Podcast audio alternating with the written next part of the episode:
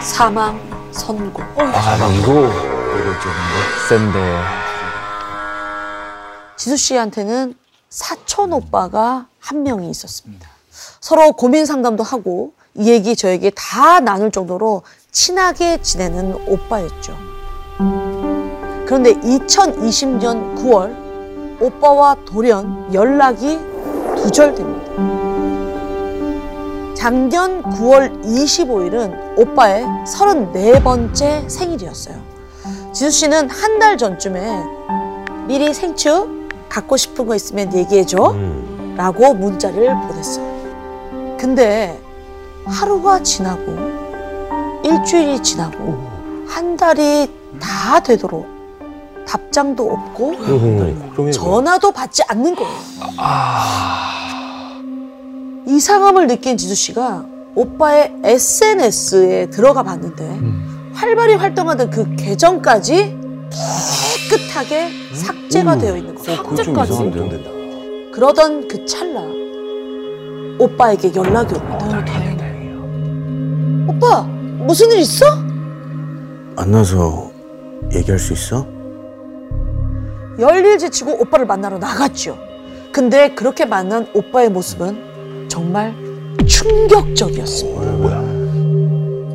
건장한 체격과 다부진 몸을 자랑하던 오빠는 살이 몇 주는 굶은 사람처럼 빠져 있고 어. 눈까지 캥하게 몰골이 그냥 엉망진창인 거예요. 어. 그리고 뭔가 불안한 듯 계속해서 주위를 휙휙 돌아보고 있습니다. 오빠는 지수 씨가 도대체 무슨 일이냐고 몇 번을 물은 후에야 말을 하기 시작했습니다. 그런데 하는 이야기가 서른 살 때 가위에 눌린 이야기를 하는 거예요. 그날은 오빠의 생일 전날인 9월 24일이었어요. 다음 날 친구들과 만날 약속을 하고 잠에 이렇게 들었는데 조금 자다 얼핏 깬 거예요. 무심코 휴대전화를 봤는데 막 12시를 넘어가고 있었어요. 음. 그리고 다시 자려는데 가위에 눌리는 느낌이 나기 어허. 시작하는 거예요. 아, 느낌 그럴 수 알지. 있지 뭐 정도. 근데 종종 가위에 눌렸던 그 오빠는 침대에서 벌떡 일어났어요.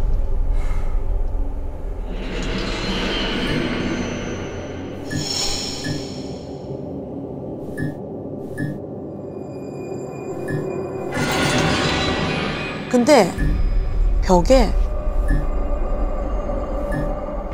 뭔가가 이렇게 보이는 거예요. 이런 것 같은데. 분명히 그 벽에는 아무것도 걸어두지 않은 깨끗한 벽이에요. 자세히 보니까 웬 깨진 거울이 붙어 있는 오 뭐야? 갑자기? 어떻게 불길하다. 심상치 않음을 느낀 오빠가 불을 켜려는데 갑자기 몸이 정말 꿈쩍도 하지 않는 거예요. 목이 졸리는 것처럼 숨까지 턱턱 막히고 꼼짝없이 깨진 거울에 비친 자기 모습을 바라보고 있는데 그 모습이 점점 머리카락이 긴 어떤 여자의 모습으로 그리고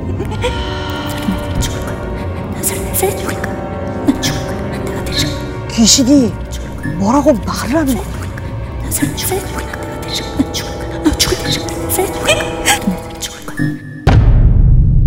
넌 서른네 살에 죽을 거야. 아, 와. 웃기네. 끔찍한 모습의 오빠는 그대로 기절을 한 거예요. 정신을 차렸을 때는 그 여자도 그 벽에 붙어 있던 그 깨진 그 거울도 온데간데 없었죠. 근데 왠지 익숙한 느낌이 드는 거예요. 거울? 어디서 왔지? 아! 바로 그날이 생각난 겁니다. 사실 오빠가 가위에 눌리기 전에 친구들과 한 폐교를 갔어요. 그때가 이제 서른 살도 됐겠다. 사나이 폐기 한번 써보자. 어? 했어. 그렇게 어두운 밤 폐교에 도착을 했어요. 조심스럽게 1층 복도를 걷고 있는데 그곳에 거울 하나가 걸려 있는 거예요. 놀란 오빠는 들고 있던 짝대기를 냅다 휘둘렀고 거울이 아하. 깨져버리고 아 깨졌구나. 그리고 그때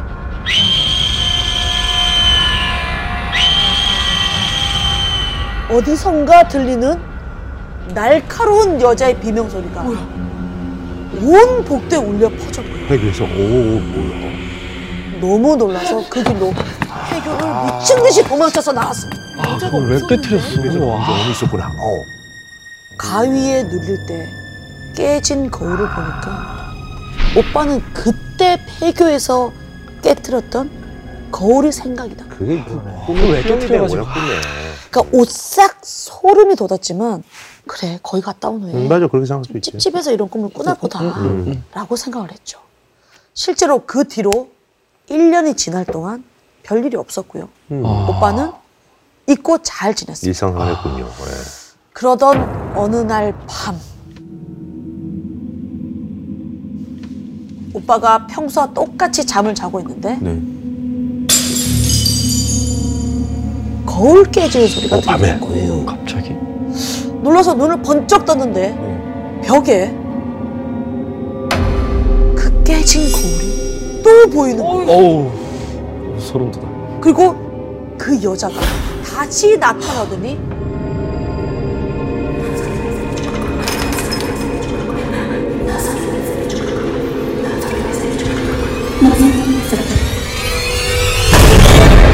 그 뒤로 오빠는 정신을 잃었는지 기억도 나지 않고 어느 순간 소스라치게 놀라 일어났습니다.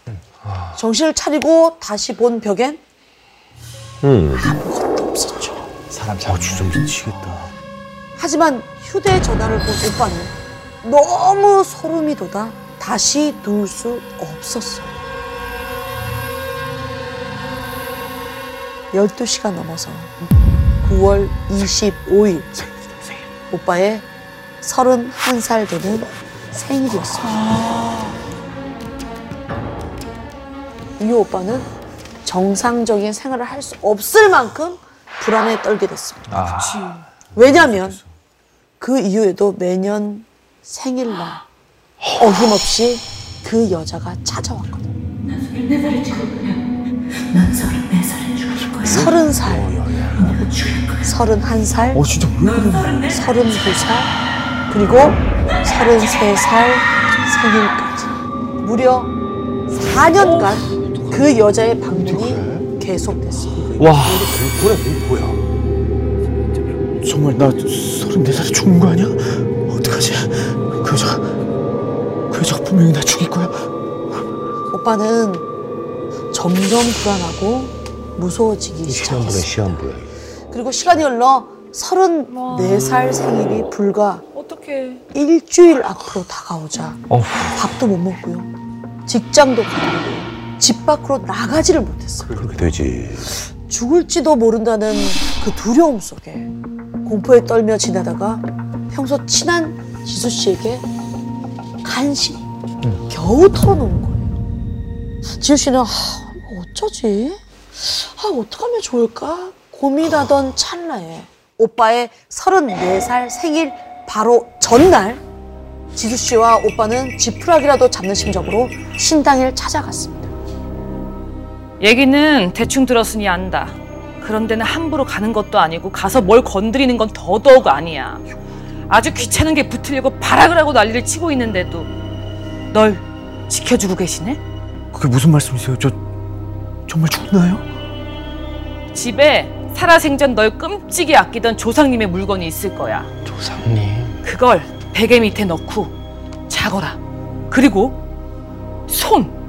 손을 절대 놓지 마. 오빠는 신당을 나오자마자 바로 집으로 가서 엄마한테 물어봤어요. 엄마, 혹시 돌아가신 할머니 할아버지 중에 나를 좀 특별하게 예뻐하셨던 분 계세요? 아, 네 증조 할아버지? 뭐 첫 증손주라 엄청 예뻐하셨지. 너 어렸을 때 어딜 가나 네 손을 안 놓으셨어. 아, 느껴주셨구나. 혹시 저기 집에 증조 할아버지가 쓰시던 물건 있어요?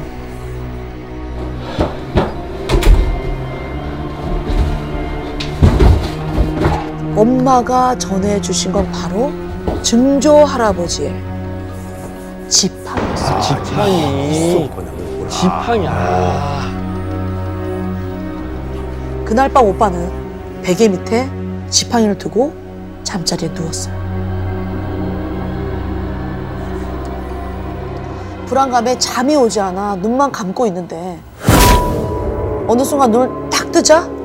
방이 아니라 그때 그 폐교 복도를 걷고 있는 음. 그런데 혼자가 아니었어요. 누군가의 손을 잡고 뒤따라가고 있는 거예요. 근데 그 사람이 지팡이를 짚고 걸어가는 거예요. 오빠는 정확히 느낄 수 있었어요. 음. 아, 나의 증조 할아버지다. 그런데 그때 폐교에서 거울이 깨지다 들렸던 오. 그 찢어지는 듯한 비명이 복도에 울려 퍼지기 시작했어요. 그리곤 뒤로 넘어가며 할아버지 손에서 오빠의 손이 빠지려고 했어요. 오빠는 무당의 말이 갑자기 또 음. 절대 손을 놓지 마. 얼른 일어나서 풀려가는 손을 가까스로 다시 붙잡았어요. 겨우 할아버지를 따라 걷는데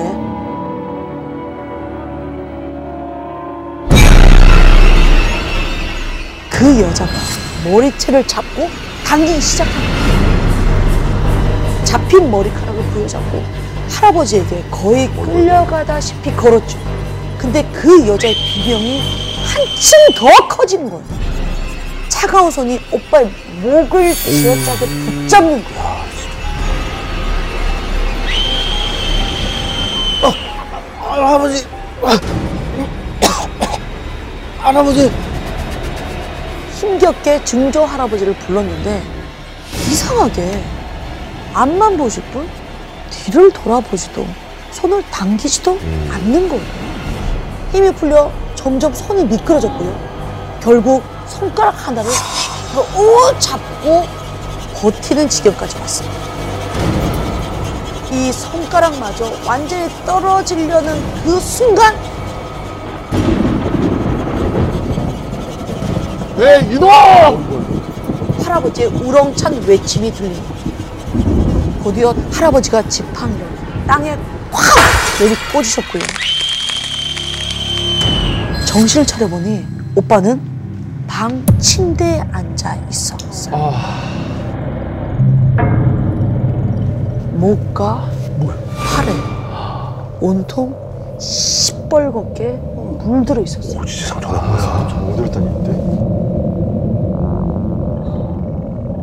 그렇게 34살 생일 아침에 일어난 오빠는 몸이 전과 다르게 가뿐해진 것을 진짜 느꼈고 다행이야. 어유. 이후 점차 건강하고 늠름했던 예전의 모습으로 돌아오기 시작했습니다.